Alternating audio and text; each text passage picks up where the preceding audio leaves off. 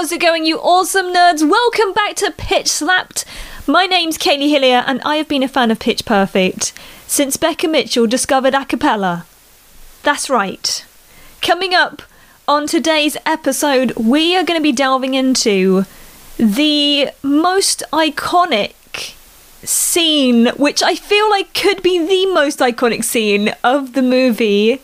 We'll find out. We are delving into the shower scene today, and I have enlisted some help to uh, help me go into it because I've been well nervous to do this episode. Like, you would not believe. I kept putting it off because I was like, man, this is a difficult one to do. It's such a beloved scene, it's also quite controversial, and I was just like, oh, I don't know. And hopefully, we do it justice. It's the next part of our pitch perfect watch through, and what a scene it is. We've also got some fan fiction highlights for you, but of course, we've got to do our actor news. On our actor news this week, Skylar Astin has been teasing us about releasing some new music for a while now, and we have a date. He recently announced that his new music's going to be coming out on the 23rd of June. Now, we don't have a lot to go off of, but he did have the hashtag without you on the announcement. And then looking at some of the images that are coming out, it does seem fairly likely that the song is going to be called Without You. So watch this space, Skylar Astin music coming in very, very soon. What type of thing do you think he's going to be like singing? Do you think he's going to be like going proper poppy with it? I, I kind of really want him to just go like proper cheesy pop. Come on, Skylar. we know you can do it. You sing all the time on shows. You go to the sublime to the ridiculous, so you can do a lot there. Either that, or uh, do you think he could pull off R and B, rock maybe? I mean, there's so many options. Just give us something good here, Skylar. Come on. In other news, we had some big Anna Camp news this week. We have been seeing on her social media, especially Instagram, as she's been sharing in her stories about being on location in a movie and like we've seen like things of her horseback riding and other stuff and we knew it was going to be some sort of period piece but we didn't know that much about it and the announcement came this week that the movie is going to be called Murder at Emigrant Gulch. I hope I said that right. We'll, we'll see. It's a Western thriller so a little bit different for Anna. I'm kind of excited for her to delve into a western. Set in 1882, the film follows a former slave who arrives at Emigrant Gulch, Montana, a desolate former boomtown now on the decline, looking for a place to call home. On that same day, a local prospector discovers gold and is murdered. The sheriff arrests the town newcomer, but as the mystery of the prospector's murder deepens and the town's earnest preacher questions the accused man's guilt, a clash between faith and the law threatens to tear the town apart. So, sounds really tense, and we don't know that much of Anna Camp's role yet, but we do see one image of her with like a gun pointed. I'm already like excited to see how this is going to play out.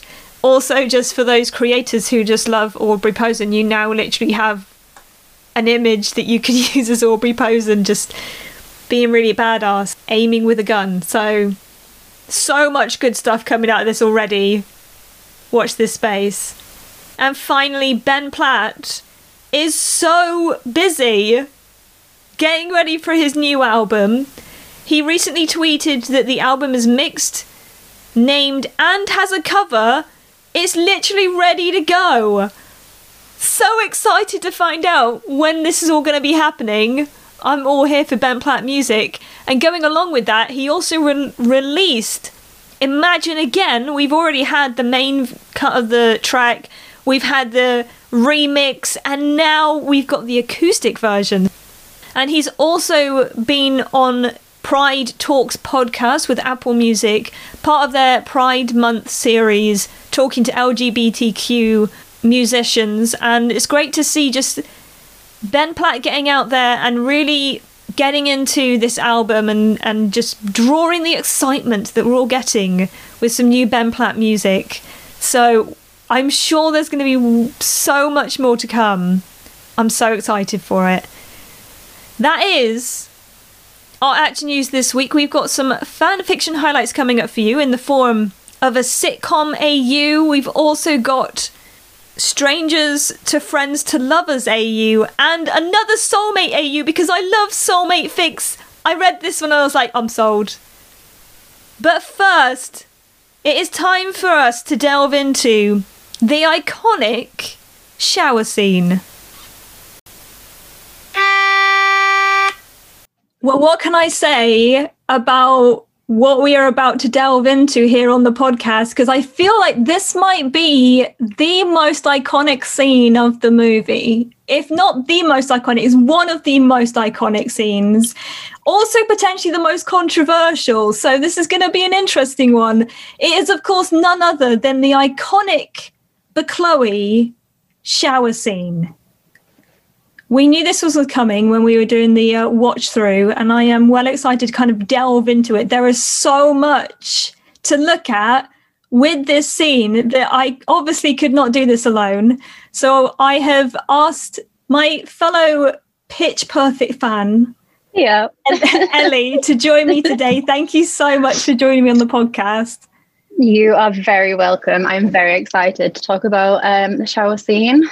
Yes, because mm-hmm. of course, like, yeah, there is just so much to like look at, and it's a beloved scene by a lot of people. And like, I was kind of really nervous to get into this one. I was like, man, I'm gonna need like someone who can like really like just get into this and do it justice. So thank you so much for like joining me today. You are very welcome. I can definitely get into this. I know that a lot of people think it's super controversial, though, which it definitely is. So we'll be mindful. Yes. And mm-hmm. hopefully we can just like, yeah, we can just do it justice today on the podcast. And for those who don't know, people know you from because you're all over the place online. That is terrifying. Um, no, I am Chloe Beale on Tumblr and TMYLM on AO3. And that is pretty much it so yeah i mean we're going to delve into this scene and hopefully like cover a lot of the the topics that come out from the shower scene because there's an awful lot. And because we're doing this watch through i was debating kind of where to start the watch through from and i figured the best place to do it was literally straight after the uh, radio scene which we did last time in the watch through so that takes us directly to when Becca is on the grass. So I don't know if you've seen that in the quad, and she's got her like mixing equipment, and you just have that little scene of Becca sat on the grass, kind of chilling, and we just get the notes of that mashup that she's working on at the time, which I think is Titanium versus 500 Miles. Yeah, those are the weirdest songs to put together. I feel like that is whoever came up with that, I'm very mad about it. Like, why would you mix those two songs? Can I just say that, like, I loved the movie and I was totally in to Becca mixing and putting mashups together. But I hate the Proclaimers 500 Miles with a Passion. And yeah. hearing this song come on, and I was like, no, why? This did not make sense. It doesn't fit with, not that I do mashups or anything, but I feel like it doesn't fit with like titanium. And also that Proclaimers, it's Proclaimers, yeah. That song is just terrible in general. So that's it's like the worst part of the entire movie for me. But you know, whatever she makes it work. If that's what she wants to um jam together, then that's fine. That's I did her. think it was kind of novel, like okay, Becca wants to be this like DJ and make mashups, and I'm like, and you picked the Proclaimers, okay? Yeah, yeah. It's, it's just it was a very weird choice. I mean, okay, but, if you want to cross genres, great. And yeah. titanium, I'm all here for titanium, but why? Why should you? Yeah, no, I have no idea. That no. I've just never liked that part. And I always I remember thinking like after I watched the movie like the first time, because I didn't really like the movie after the first time I watched it. Um, yeah, I know, I know. I'm sorry. I love it now, obviously. But after the first time, I just remember thinking, oh my gosh, that was like Becca's the worst DJ ever. and now I feel bad because she's great. But it was just that one mashup. I was like, no, I hate this. I hate it. I'm done. They released all the mashups like separately, and that's that's always the one that I will skip. Like I love listening to the others, but that one I'm like, no, I can't. Like, no. No, i've is that like on like the um soundtrack? They did a separate soundtrack where they released them. Oh gosh. Okay, no, I've like- not heard that. Yeah, I would skip that too. At least it's only a short scene, and like Becca looks is. cute in it. That's true. And it, at least it gives us a lead in to the shower scene where clearly titanium has uh, a thing go, you know, it's a thing Becca's working. Yeah, There's an importance to that mashup in some way. I don't know what the Proclaimers added to it, but yeah, it was there in some way, shape, or form. Also, I would just like to note the fact that in that particular scene, the running in a circle club are currently running in a circle. And I am just grateful that we got to see more of them in this movie. I am so happy that you pointed that out. I have never noticed that before. They needed a bigger part in that movie. Imagine being Yeah. cast as that role. being cast as one of running in a circle. I mean, to be fair, you could be like, look, there's me running in a circle. Like every time you watch that movie. that is like more fitness than I ever do. So more power to them. Do you think they ever got dizzy? Possibly, I would have done. Yeah. How many times do you think they ran in a circle? Oh my gosh. I don't know. Because imagine like how many times they probably have to like reshoot each scene. So they're just like running in a circle for hours. Oh my God, that would suck. Okay. I don't envy Yeah. those people anymore. Very proud of them for being cast, but I still don't envy them. yeah. Yeah. well, at least they got fit doing it. Yeah. Maybe this is just my own tangent after watching these scenes a number of times and my mind just sparked off. And there's like a common theme that just seemed to run through which we'll probably talk about a little bit later on. But it was interesting that becca's on her own.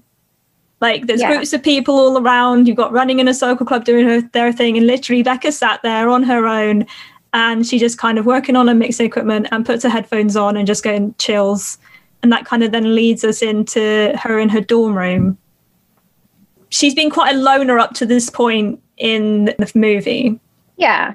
And it's also like just another like music thing, I feel like, because like in the scene before, her dad was like specifically like, you need to join a club or something.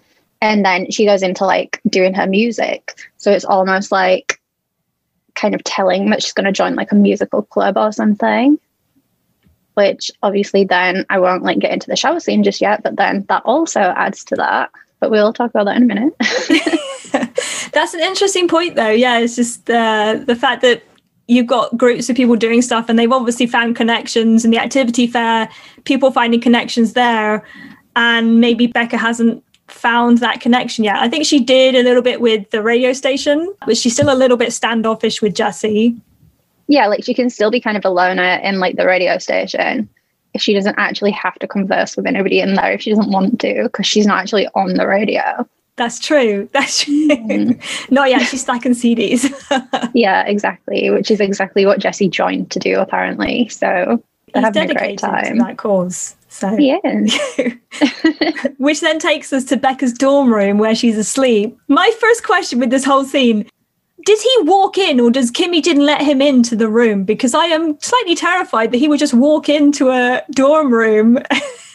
I think he just lets himself in, but I never thought of that because like Kimmy Jin's like sitting at her desk and I feel like does she have like headphones on or something? Like she's really she's on her like laptop or something. She's really like in the zone. So I'm pretty sure she hasn't just like gotten up to let him in.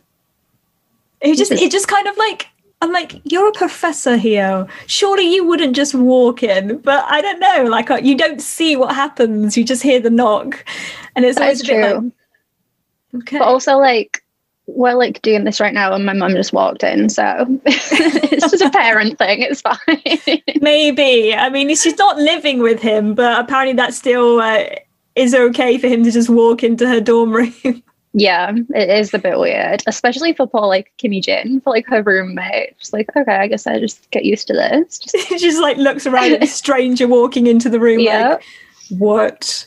No Yeah, wonder she's annoyed during that scene. honestly. How annoying is it when parents wake you up? Oh, it is very annoying. Imagine it like at school as well, because like people go to like college or uni or whatever to like, obviously, you know, to learn, whatever, but also to like get away from like their home and do the like adult thing for the first time. And then like poor Becca has to do the adult thing with her dad, literally like right there. So yeah, that must suck. That would be the worst. Like I was watching back that scene and I was like, man, she kept her cool during that thing because I would have lost it. Like I'm asleep in a dorm room where I'm not expecting to see my parents. Like and then Yeah, exactly. Exactly. That is like too much. I would be very upset by that. Also, like some people skip like a class or two in college. Not that I'm like saying you should do that. Definitely don't do that. But people do, and you can't do that if like your dad's like right there to be like, "Come on, time to get up, time to go to school." Like it's just, it's annoying. I feel bad for her. I feel like she's still stuck in the like high school like mindset with her dad there. Yeah, that's true. I mean, obviously, I have no idea how many classes she's actually gone to. We get this impression that maybe it's not a lot of classes she's been going to, but still, Yeah. like, I feel like she has not been going to that intro to philosophy class since she doesn't. Is that what it is? Since she doesn't like seem to um, know anything about it. She's like, uh, if I don't go, will it still suck? It's like, mm, probably will, yeah, but although I was low key impressed the fact that she was actually able to come up with that response to his question after just waking up. I was like, I would be way too out of it. So fair play to Becca for just like coming straight back with that sort of rebuttal. yeah, she woke up sassy. I feel like that's like a really good like like showing her character really well. The fact that she can just like wake up like that and be like super sassy still. Like I need like a good hour and a lot of coffee before I can bring the sass out. It's just natural for Becca. She just anytime the sass is just right there. yep, exactly. the fact that she's taking intro to philosophy class i just find quite hilarious i I mean i obviously am not american so i don't know the system but i got the impression like the first bits of college they get to like do a number of things before mm-hmm. specializing but i always am a bit like why intro to philosophy Yeah, maybe it was like one of those classes where she just kind of had to do it because she like didn't want to go to college anyway. So it was like kind of a last minute, like, you know, trying to get out of it for as long as she could. And then at the last minute, she was just like, okay, I'm not getting out of it. I'm going to have to sign up to whatever class is left. And that one just happened to be left with some spaces. So maybe she didn't actually want to do it. I can't see her wanting to do that. You never know maybe maybe becca's got this whole philosophical side to her that we don't know about Maybe she does. That's an interesting thought. she's a deep thinker maybe Yeah. I mean, she probably is because she's alone a lot, at least like in the beginning. She true does a lot of thinking. Yeah. We also get to see the contrast between Becca's side of the room and Kimmy Jin's side of the room, which I love just how different they are. You've got like Becca's full of like records and little knickknacks and decorations, and then Kimmy Jin's like at her desk, and it's all just white and Oh, yeah. minimalistic. Kimmy Jin has her life together in this part. She wants to be there. She wants to be at school doing like school things. Becca does not want to be there. And her little messy room, um, her messy side of the room definitely tells us that. At least her dad doesn't like come in like asking her to like pick her room up or anything. He's not That's like true. telling her to clean up. I think that's a good point though. The fact that like Kimmy Jin's there, she's doing uni work. It looks like she's doing uni work or college work on her laptop. She's like in the zone. She wants to be there, and she's stuck with a roommate who's just like not interested, having arguments with the dad. Like, Yeah. Yeah, See, I always felt bad for Becca, like having Kimmy Jin as her roommate, because not that there's anything wrong with Kimmy Jin, but she doesn't seem to like Becca. And I was always like, poor Becca. But now that you say that, I actually feel worse for Kimmy Jin. I'm like, oh no, imagine having that as like your roommate. Like you have Becca that's like playing like annoying music all the time with the 5,000 miles thing. And, and then like her dad coming in, like just unannounced. That must suck. yes, Yeah, I I think newfound uh, appreciation for Kimmy Jin. poor Kimmy Jin. Just yeah. Yeah. I'm getting a newfound appreciation for being Yeah. stuck with a rubbish roommate. That is true. We're sorry, Becca. We like you like further on, but you're probably not a good roommate. Becca's dad's come in and they have this whole conversation. What do you think are Becca's dad's main concerns about his daughter? Mostly that in fact it's not even that she's like not doing her schoolwork. I feel like it's mostly that he wants her to like involve herself. Like he's more bothered about like her having like friends and stuff because i feel like she probably hasn't in fact she hasn't had many friends before has she? Like she says in like a later scene. Yeah so i think that's probably his main thing. Not even so much the like learning and like you know you need to get a degree or whatever. It's like you need to live and stop being on your own and you know integrate yourself a little bit i feel like that's his main thing I think that's really interesting So it's not something I picked out before until like watching it a few times, and you immediately kind of remember the deal that is made. But like I was watching it and then I was just like, wow, he's like really concerned about her just getting out there and making friends. Like he talks about creating memories and like I think he made reference to the fact that she's been there a month and hasn't made any friends and like get out there, try something. Like there's like this whole focus on like I want you to get out there out there and and experience life, but also like don't just be in your room making mixes. Go and make friends, go and like have some experiences, which I think is really interesting. yeah i've always thought like he wasn't super into like her music thing and stuff because like when he says something earlier on about like dj and like not being a career yeah i was just assumed he was like not really into that. But maybe it's not so much that he's not into it it's that it's like a lonely thing for her and he wants her to like experience a bit more than that. Yeah it's not so much the music he doesn't like it's the fact that she's just like on her own doing it I mean, Amazing. clearly he doesn't really get the music thing because he has the worst references ever to whenever he talks about the music. But like when Becca's doing music, it's just on her laptop. You know, she can do that anywhere, like in her room or whatever, shut the door. And it's very easy to get yourself lost in that. And I can imagine him sort of thinking, wow, you want to go and live in an uh, LA and do all of that, but you're literally going to be in a room mixing. yeah And how are Well, you going to like go and uh, meet people or yeah know, maybe that's like a thing for him as well. He's like you know you can do this like la thing if you really want to but i need to know that you like can actually do it beforehand that you're actually going to be okay like on your own out there and you're gonna actually go and meet people. Um i'm starting to think he is like better than i thought he was. Not that i had anything against him. I know like in a lot of like fics and stuff like people um like make it seem like he's like this monster that like doesn't want her to like do what she wants to do. And I'm pretty sure I've like done that in one of my fics. But I don't know, I'm starting to think maybe he's actually concerned about her and that's actually quite sweet, apart from walking into like her room. I don't know, I don't like that.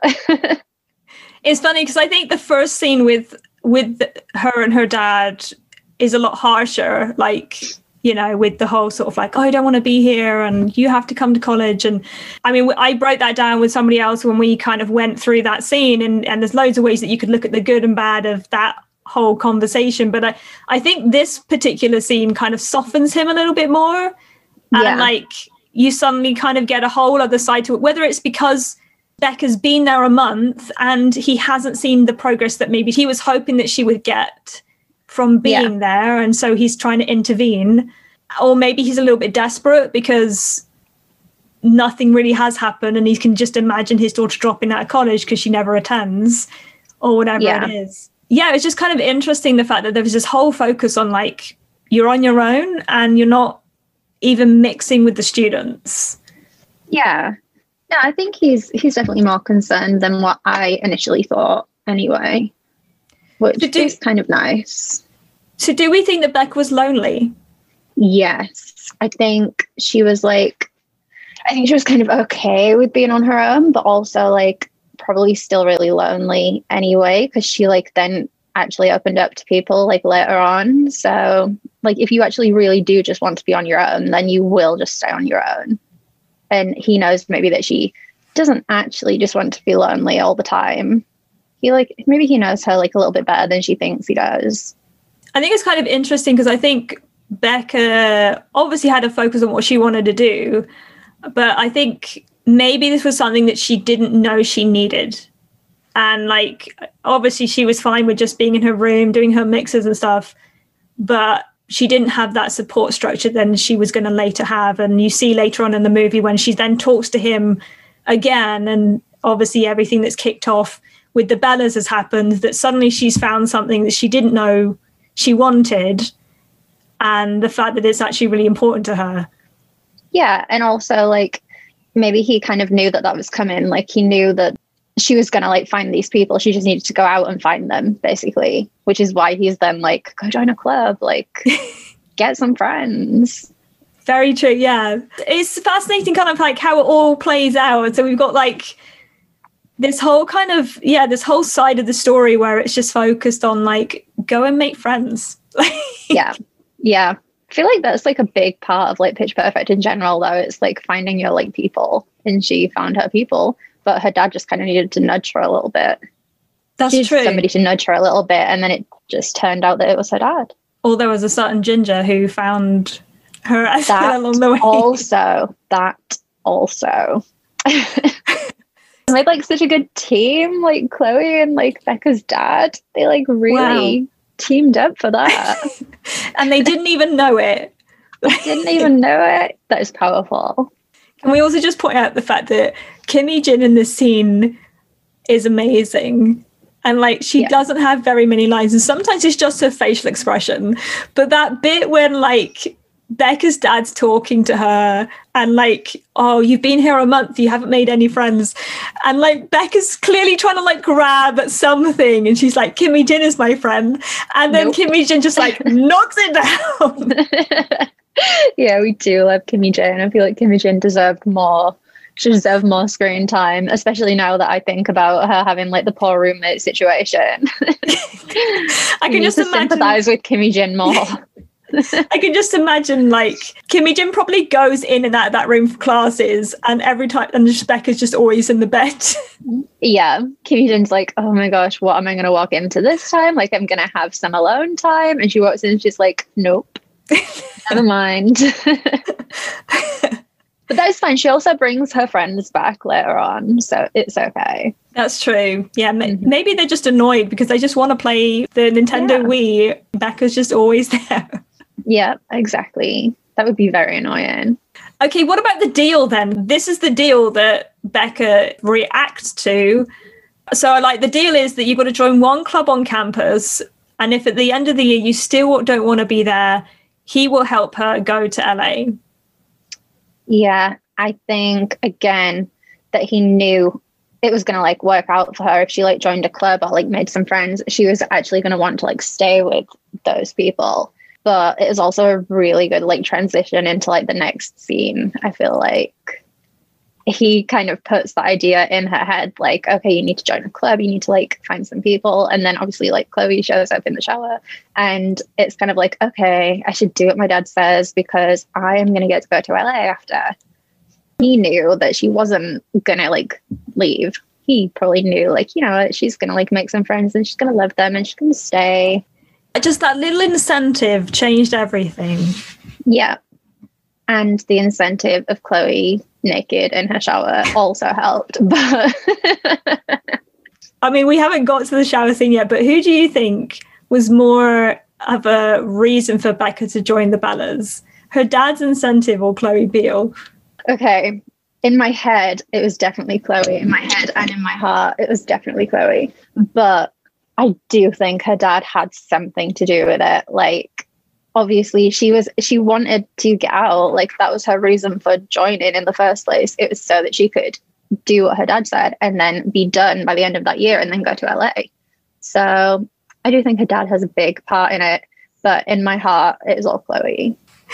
Yeah i think that's like often what i'll think as well is just like oh look at that. It's just it's like it's all but Chloe, but there is probably a big factor of the fact that Becca Yeah. needed to find a club to at least give it a shot. Like this was her opportunity to get what she wanted, and she made it very clear she didn't want to be there. And this is actually her dad kind of extending the olive branch a little bit and saying, "Okay, you've made your point.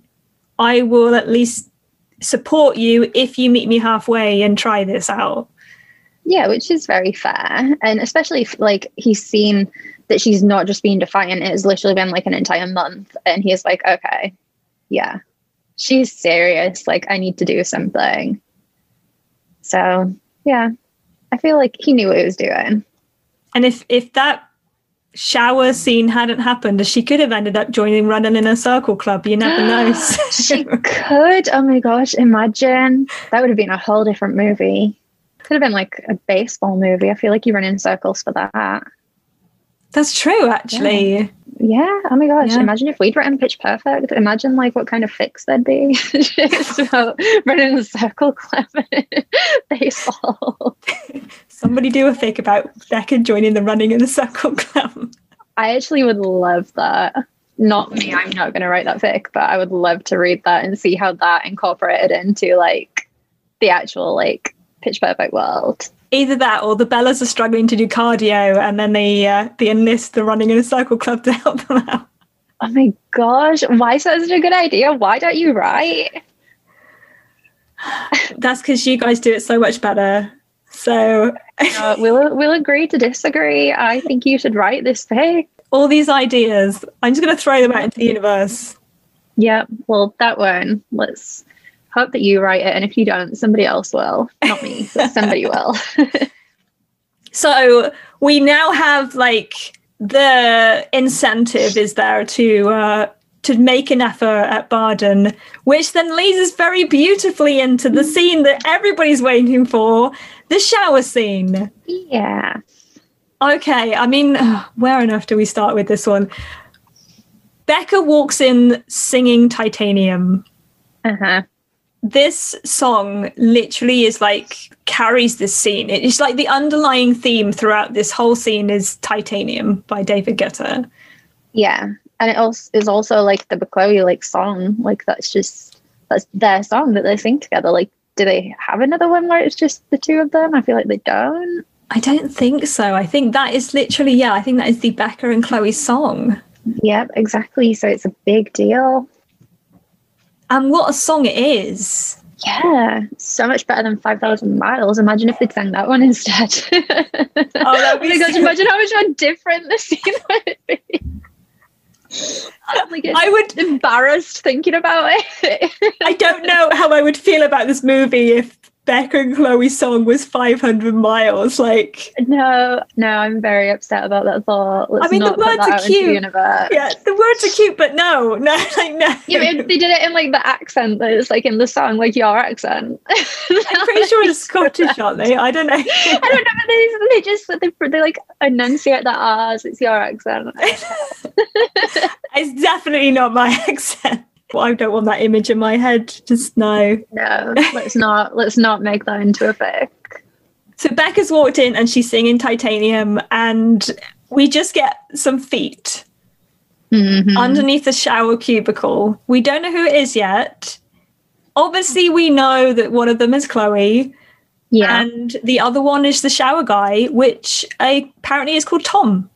Yeah. I don't even know where that came from. I feel like it's on the like um Pitch Perfect like wiki, but I don't know who actually said that that was his name because he's just male voice on the um script, which I now have up for that Well- one specific part. It's funny because I was looking into this because like everybody has always called him Tom, and I was like, where did Mhm. Tom come from? And when I looked through the credits, the actor is listed as being called Tom.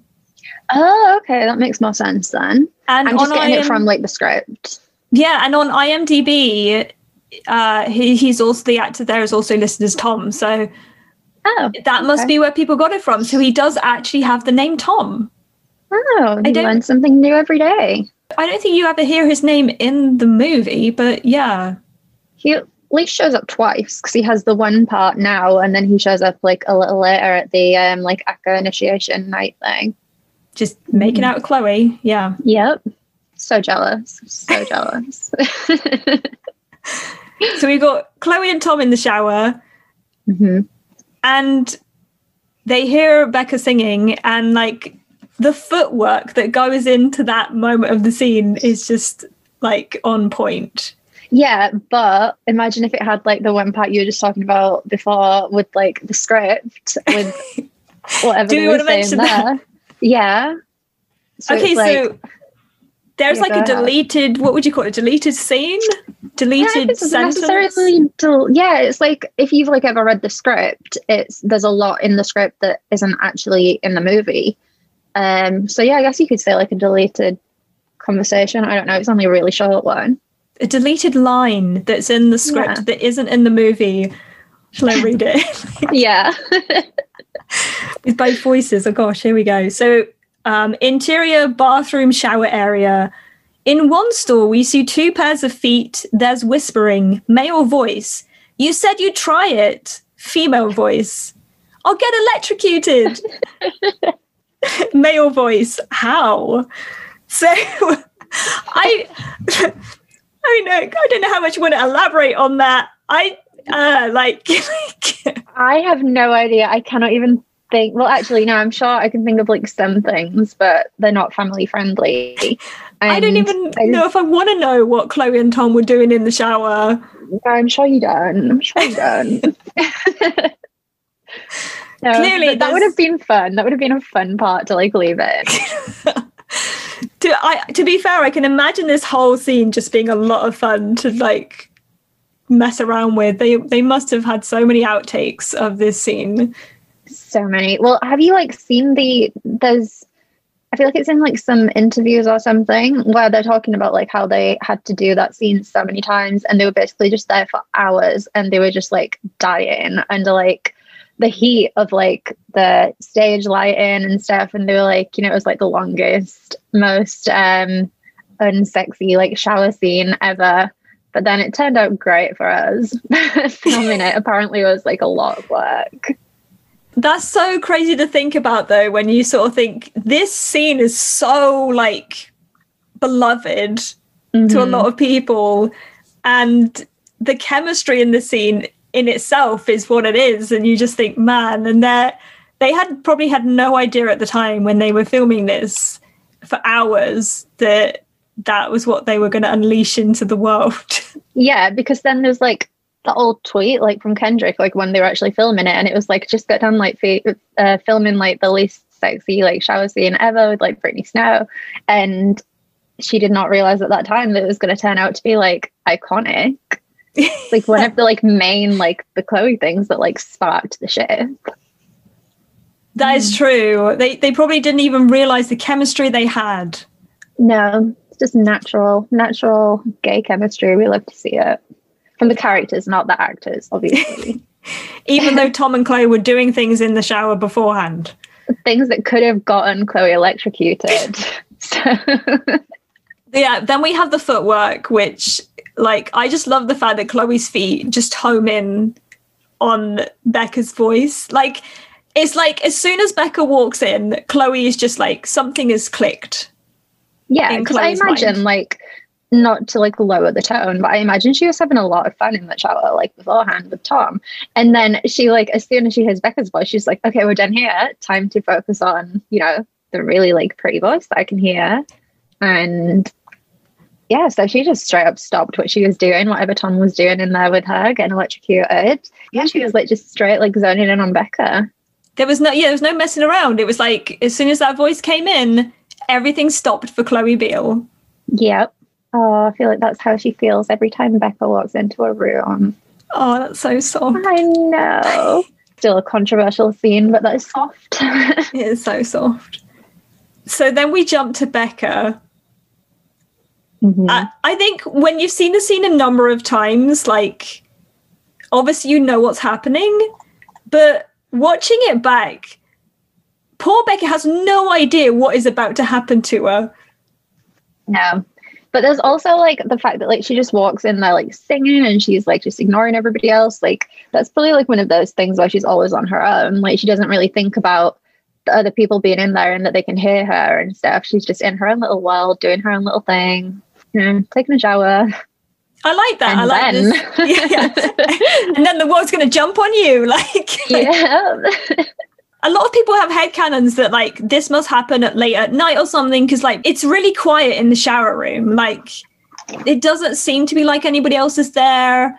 Obviously, Chloe's in there with Tom, but like, I like the fact that you sort of mentioned the fact that Becca's just in her own world. She's in her own zone. Maybe she's not even worrying about anybody else there. She's been there like a month. She probably goes like she probably has like a specific time that she like goes to shower like late at night when she's like, okay, so nobody's gonna be in here at this point. So she just assumed as usual, you know, nobody's gonna be in there, I can do my own thing and how wrong she was. Have peace from Kimmy Jin for a second. yeah. yep. I love the fact that like Becca's just doing her thing in the shower and it just like pans back to the shower curtain moving away. And here comes Chloe just smiling in at her. One thing that I will say about this whole scene is that Chloe Beale and her fixation on the voice and whether or not that's a fixation on a cappella or the her love of the bellas or whatever but like she is so focused Yeah, she's literally focused on that. Like she walks in like you know creepy and stuff, and like it is not okay to walk into somebody else's shower.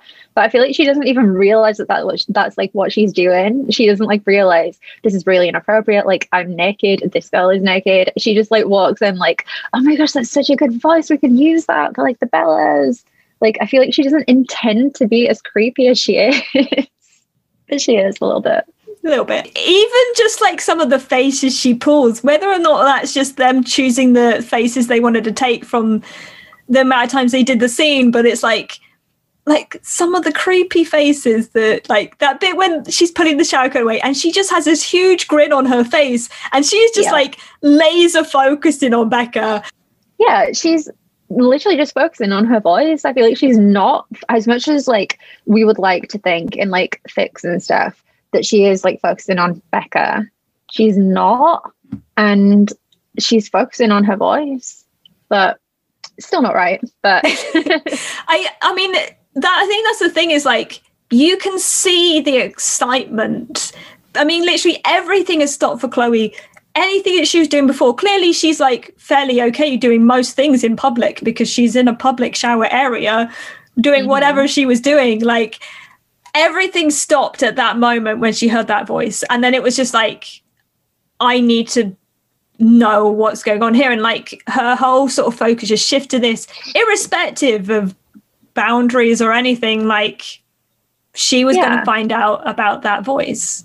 yeah she just went into like co-captain mode then like i don't know if she actually are her and aubrey like co-captains i always like say that they were but i'm not sure i feel like they are I always thought they were in I know, some I was- sense. I feel like it's never. I don't know if it's ever. I don't know if they ever say it. stated, but they like stand before everybody like together and everything like that, Doesn't- like in rehearsals. Doesn't Alice say to them, I can't believe it's going to be left to you Yes. two?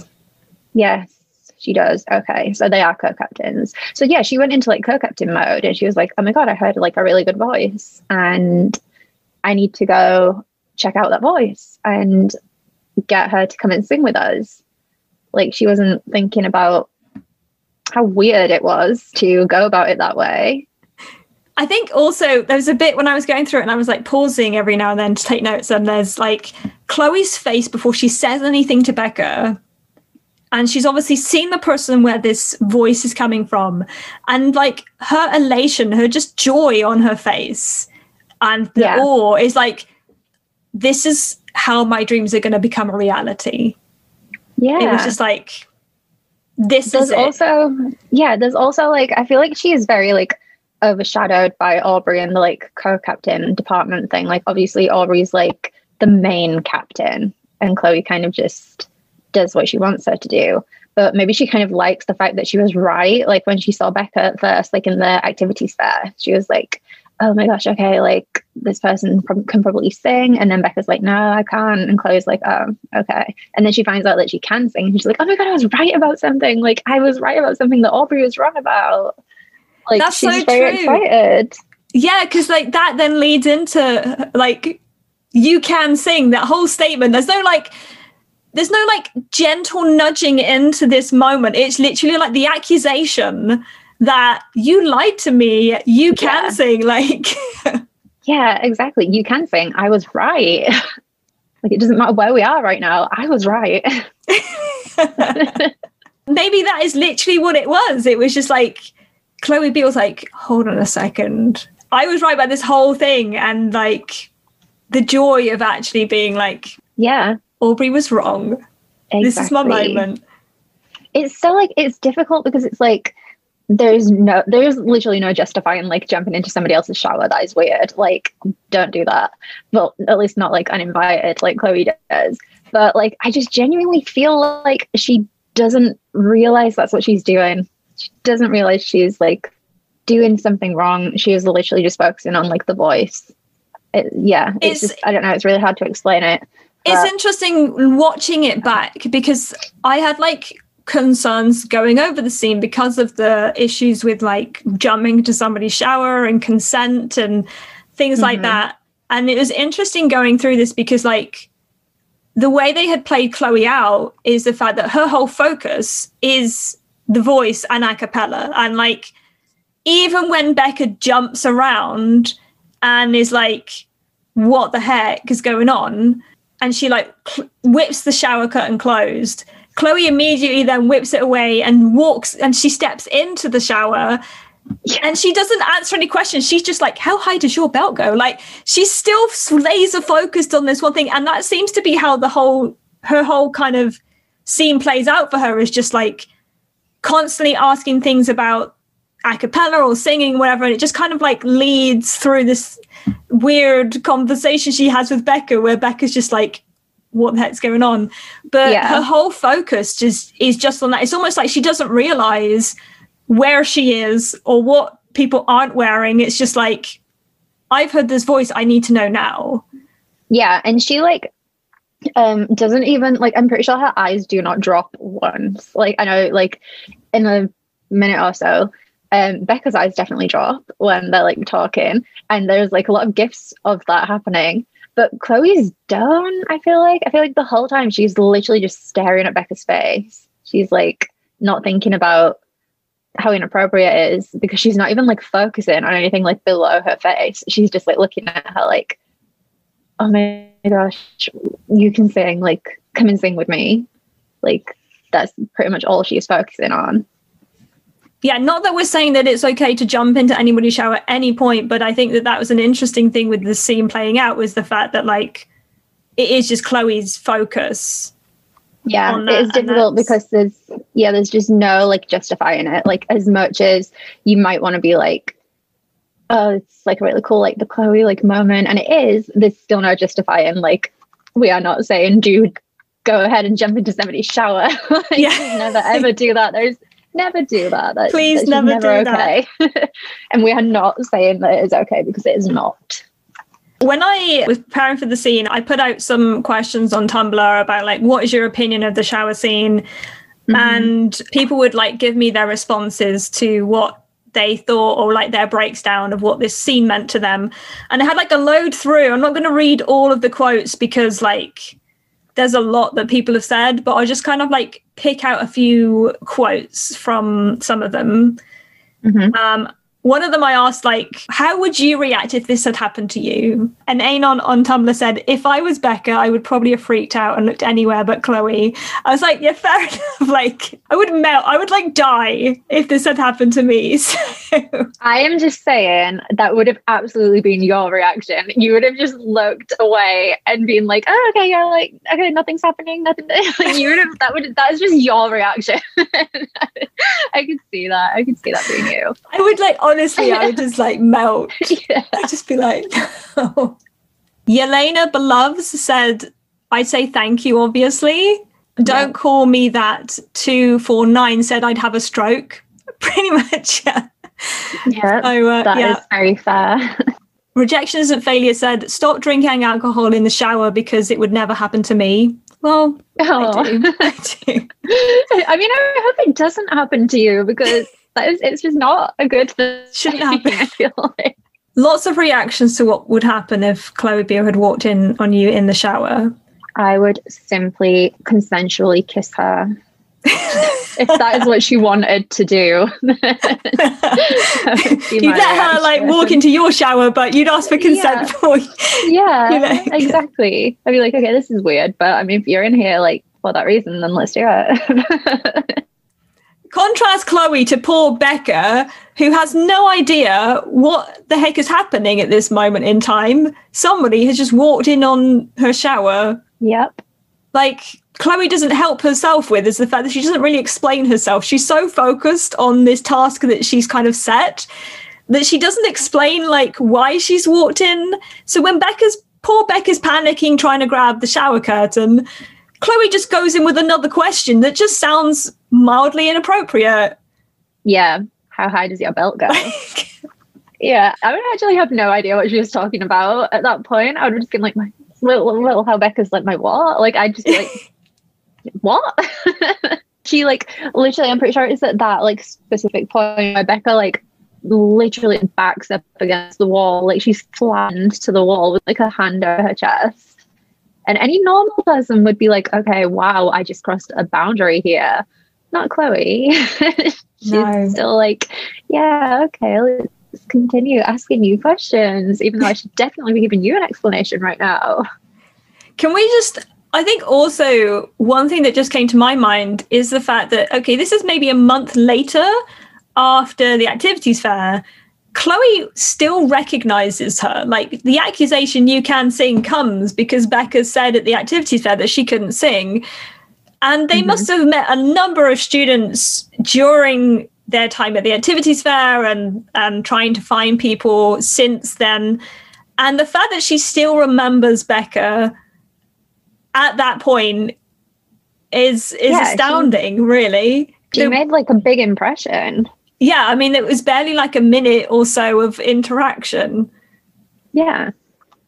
But that is just goes to show that they are supposed to be together and we are all correct in our fan fiction of Bechloe that it was just meant to be. I mean, whether or not Becca recognizes Chloe at that point when she's panicking and then somebody's walked into the shower, I think she eventually clocks into who it is. But it's like, okay, yeah, Chloe knows who you are. So, Yeah. Yeah, I, I never thought of that. I bet she like doesn't actually recognize her at first. Because Chloe looks like kind of different in that scene to how she looks in the activities fair scene. Whereas Becca looks very similar. Like she's still got like the eyeliner in the shower, I'm pretty sure. yeah, I don't know why she's wearing eyeliner in the shower, but Yeah, she's like straight got like eyeliner and like dark eyeshadow and everything uh, in that like shower. I'm looking at it right now. oh, she is like just backed up against that wall, very timid, and Chloe's just standing there with like a hand like I don't know if it's I can't tell if it's like on her hip or like on the shower curtain, but she's just very does not care. She's very confident. it amazes me that like Becca shuts the curtain and, and Chloe just opens it again and walks in. Yeah. Like she steps in, but I'm pretty sure Chloe turns the shower off. Is it Chloe that turns the shower Yeah. off Becca? Yeah, it's Chloe. She like reaches out and turns it off. So like poor you can just imagine poor Becca is literally now in that corner because the the the I don't want to like the lever for the shower is right next to her. So like Chloe's gone I know what you closer- didn't want to say. Chloe's gone close enough in to turn the shower off. Yeah. I I mean, know what word you didn't want to say then. I get it. yeah. No, but yeah, she literally like leans right in to like push the lever down. And then Becca's just like standing there, like she's stuck in that one like spot because Chloe has got like the entirety of like the rest of the like cubicle of the shower. And she's just like stretched out in it, like hands on her hips, like not caring. And Becca's just like squished into a little corner, like, oh my God, where do I go? yeah, I mean, like, Chloe's I just bearing it all to the world. And she's just like, I can't escape. But yeah, Oh, Chloe's yeah. doing that. She's just like out there for everybody to see, hands on her hips, like cornering this poor freshman in uh, in the shower. I love that you just said she's like bearing it all to the world because that implies that Becca is her world. And I just agree. You just made such a soft little like fanfic moment right there. oh, there you go. See, I'm definitely including that in something at some point. Oh, there you go. yeah. watch watch this space. So yeah, we probably should talk about it a little bit because it is a controversial moment with the whole consent Mhm. issue. If this scene was made today, do you think that that would be included? I'm not sure because I feel like it's 2012. That's not like super long ago. But yeah, I don't know. I I don't know. I feel like they really didn't think think it through too much. But a lot of the movie is like that. Like they have a few like questionable like lines. I think this is the most like questionable like scene though. And no matter how many like good fix and stuff it has like produced, it's still just not okay. Like it's there's just no justifying it. Like I've said like 20 times now. There's like you can't justify walking into somebody's shower without permission. But I don't know, I feel like it sounds really bad to say you have to like look past it, but you kind of do, like to be able to like enjoy the scene. But It's- yeah, if it was like a real life thing, then no, like there's no looking past it. It is interesting because I think generally Pitch Perfect as a movie tries to kind of stretch boundaries and mm-hmm. be a little bit edgy. And this is one of those moments where it's trying to be like right on the edge. Honestly, I don't know if this scene would have survived if they remade the film. Just because Probably not. yeah, because I think those topics are more talked about now and more highlighted as being not okay. It was interesting you mentioning that when you watch the movie, because I remember watching it for the first time and that scene, I found it quite uncomfortable watching it just for the fact that, like, what is happening. And, you know, I mean, you come to love it as a Chloe moment later on when you kind of get a little bit more Chloe and you get to know the trilogy better and that just becomes part of Bechloe experience, I suppose, in a way. But um, yeah, that there is something I found uncomfortable watching it when I first saw it, just for the fact that it was like she is naked in the shower and somebody just walked in. Like, Yeah. When I like first watched that scene, I didn't actually think about like the inappropriate like part of it because I wasn't like focusing on the fact, which, which sounds really bad, but like obviously I didn't like Pitch Perfect when I first saw it, so I wasn't really thinking about like Bechloe. But I just like thought like they were just like talking to each other and they were like just talking about like the music and stuff. Like I never actually thought about how inappropriate it was until I like joined the fandom and I saw people talking about it. Like I don't know who it was, but somebody was like basically saying that like Bechloe are like an unhealthy ship because they're like based on like a like non-consensual like interaction, meaning like the shower scene. And I was like, oh wow, yeah, like I never thought of it like that. Like I just didn't think about the inappropriate part, but it is very inappropriate. But I don't know, I just wasn't focusing on that. And I guess Chloe also wasn't focusing on that. So yeah, Chloe had other things on her mind, apparently. Oh, yeah. on Twitter, Danvers shared their thoughts. They said, The first time I watched it, it bothered me the invasion, the disregard for Becca's dismissal. But after I realized the movie was going for an over the top kind of comedy, I tried letting it go. That's why I didn't ship Chloe until the second movie because I couldn't get past it. And it was mm-hmm. back in 2012. Things have changed a lot. Before, some comedies used to get away with a lot of things and it was normal. That's why I, I don't think it's worthy criticizing anymore, considering the mindset behind this kind of movie back at the time, which I think is like quite mm-hmm. true. It's like, or I mean, it's nine years old now, verging on 10.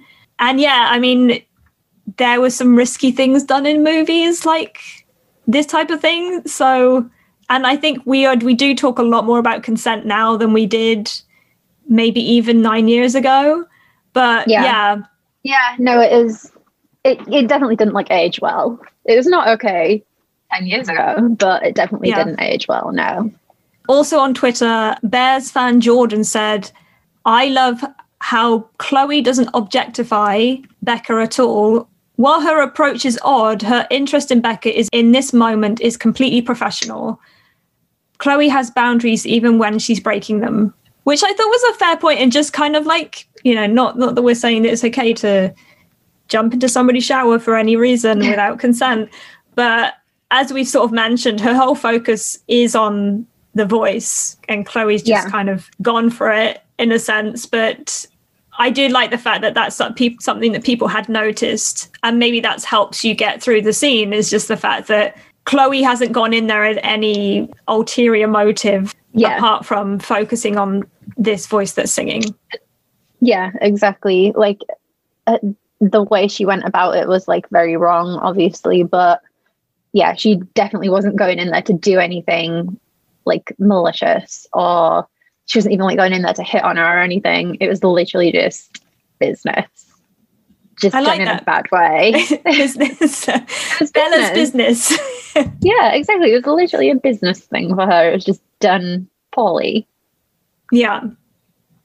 So we've kind of yeah. So I, I feel like glad that we've kind of talked a little about the consent thing, and and obviously everyone will have their own opinion on if that was okay or not, and you know, it is what it is, and it's it's the Chloe scene that we have. And of course, we haven't had time to delve into the whole of the shower scene today, so watch this space for next week as we'll have part two of the shower scene with me and Ellie, aka Chloe Beale on Tumblr, aka TNYLM on AO3. But right now it's time to get into some fan fiction. So for our fan fiction highlights this week, one that I've been thoroughly enjoying is a fic called Make Some Room by the Pocket Dragon. This is available on AO3, and the summary says three girls, one New York apartment, and an ad for a spare room. Enter Becca Mitchell. And and they were roommates AU, strangers to friends to lovers. Bechloe Slowburn. Now I will warn you that it is not finished, like there's still more to come. I couldn't just wait anymore because I am enjoying this fic so much. And if you haven't kind of got into it yet, this is well worth it. It is really giving me kind of sitcom vibes anyway, as you kind of read through it. Little bit friends vibes, little bit kind of how I met your mother, that kind of idea of, or New Girl. It really kind of gives me some New Girl vibes as well. Just that whole idea of a group of friends living in New York and just kind of trying to navigate life. That is kind of like how it feels, but with a really big pitch perfect twist. Now, obviously, it doesn't follow necessarily the storyline of Pitch Perfect, but there's like a heck of a lot of references in there and just like things that are really similar with just slight changes. So it's like really fun to read through and have all the characters there in one form or another and like references to what happens in the movies. And so you have this like just fun time recalling all these things and seeing how they play out in this new universe that's being created. One of the big ones is the fact that in this Becca doesn't go to Barden, but all the other Bellas do. So they're the Bellas, but it's a great kind of insight into what maybe happened with Becca if she chose not to go to Barden and went to LA instead. And so you have this really tight knit Bellas group that is formed anyway from their experiences being the Bellas, but obviously Becca's not really entered into that, and she's only entering into their lives now at this kind of stage where a lot of them they've all graduated and they're living in New York looking for a roommate. So there's like all that going on.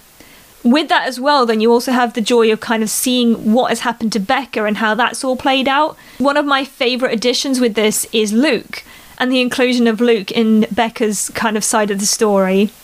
One thing that I also really enjoy from this is just the fact that there are little differences with the characters and how they play out. And so it really kind of adds depth to the characters and their story. Like, I really feel like the authors really thought about not only these characters, but giving them a slightly new twist. How would that character deal with this situation?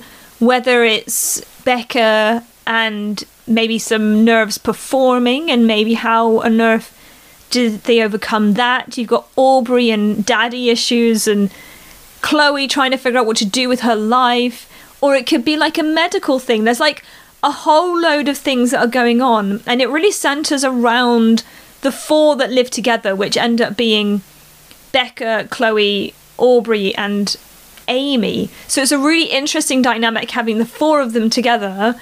And then also just the added addition of like what happens if you've got like Chloe, Aubrey, and Amy already kind of a tight knit group. They've had a few like bad housemates already, so they're nervous about having a new addition to their house. They need it, but they're nervous to have it. So like enters Becca, and the whole kind of beginning side of this fic is really about watching them learn to adapt to living together. And one of the great parts of that I found was Amy. Because Becca's a completely new person and they've got this like tight knit thing going on between them, that she's like low key just suspicious of Becca. And that just kind of seems to play into a lot at the beginning. And then it also has an effect on Aubrey and like how Aubrey thinks of things. And clearly they've had a few like bad roommates already. So I can understand why they're suspicious or just cautious. It's so fun to just kind of see how that all plays out. The antics that they might get up to. I also find this the whole fic just so relatable. Maybe it's because I've gone through the fear of of finishing uni or college and like what do you do with your life? and trying to take that next step into becoming independent and doing something is really difficult and it doesn't always go the way you think it's going to go and i loved how kind of honest that is in the fic it doesn't kind of shy away from that and the fact that you know all of the bellas are trying to kind of figure that out in one way or another and it just kind of felt really real that especially with Chloe and Aubrey in their situation. Like Aubrey's ended up having to work for her dad, and Chloe's kind of ended up getting a job at the same firm.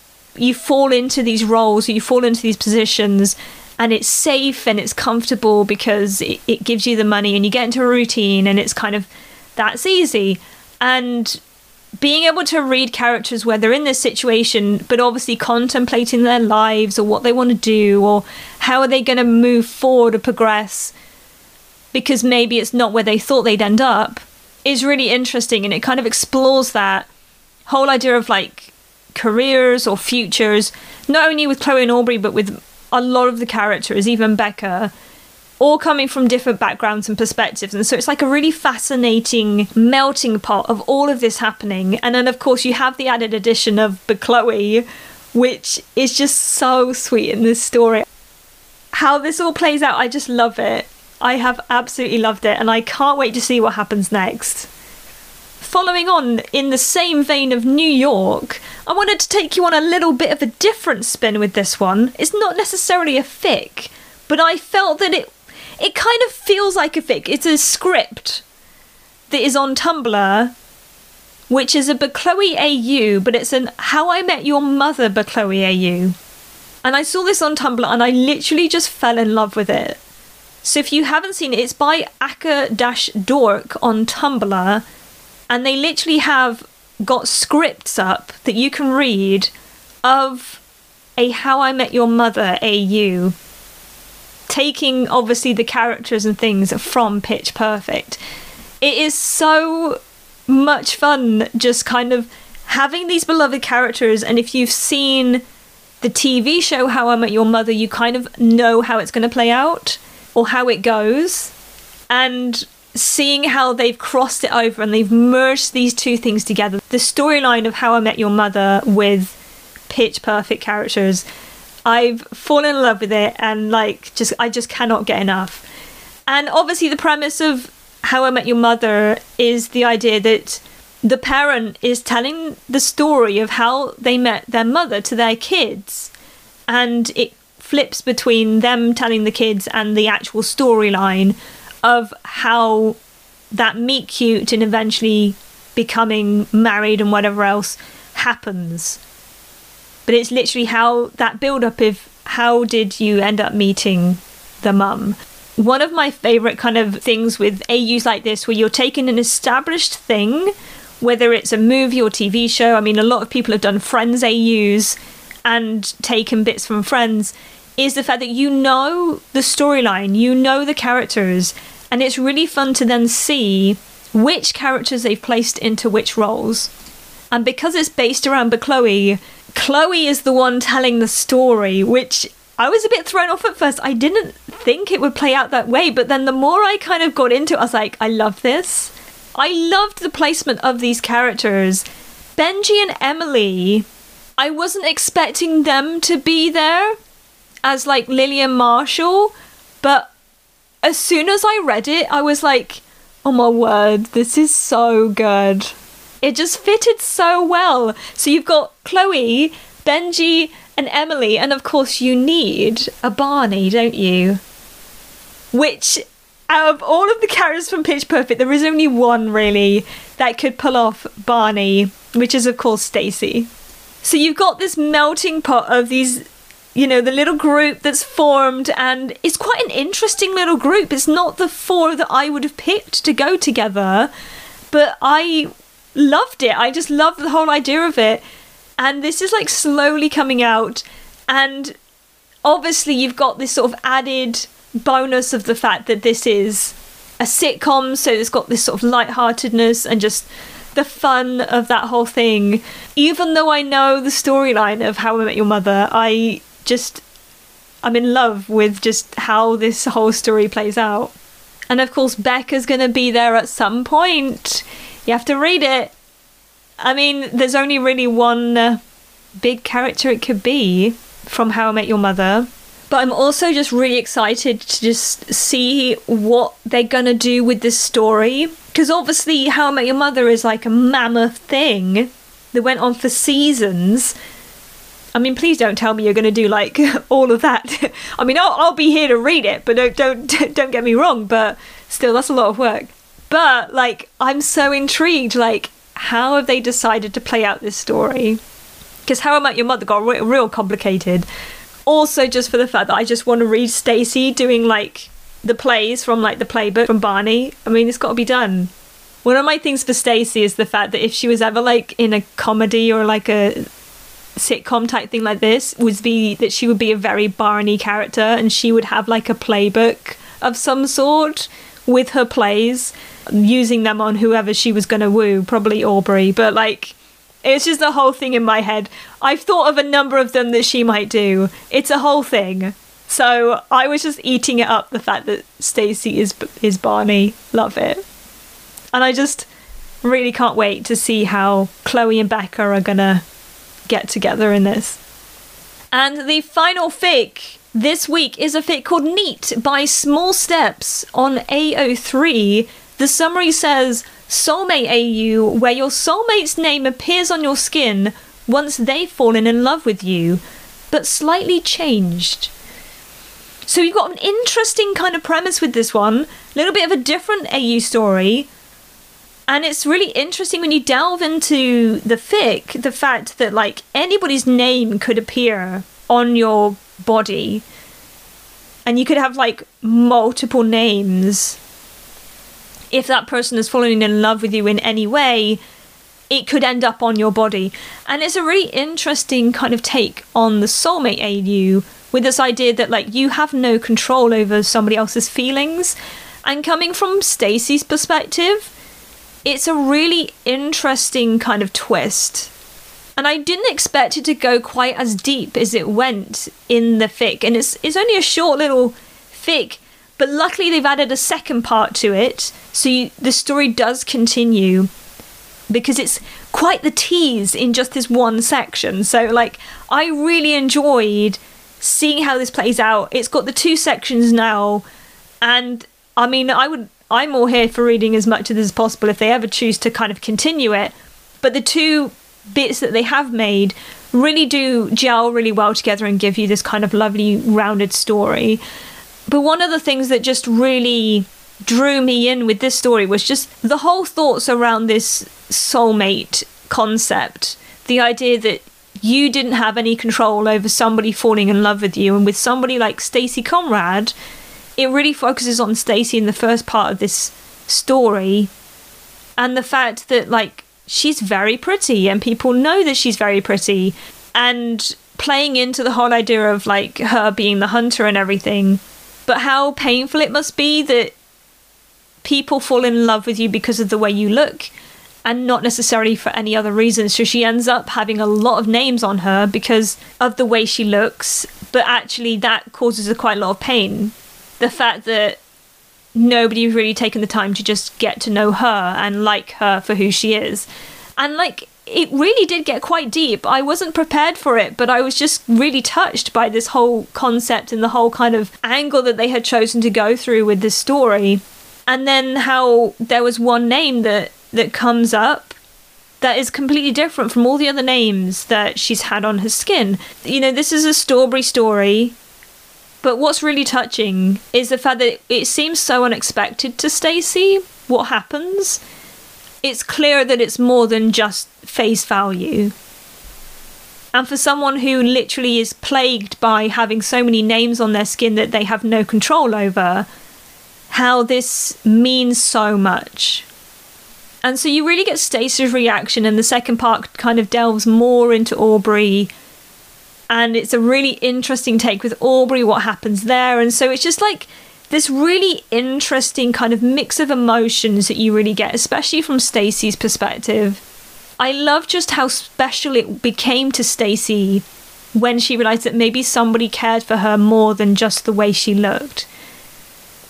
And I think, especially with Stacey being a character that is often headcanoned for being quite clever, but people don't necessarily perceive that of Stacey, could be really touching and just like a really interesting step with this character. So, like, it's just, it was so much more heartfelt than I was prepared for, but I really enjoyed it.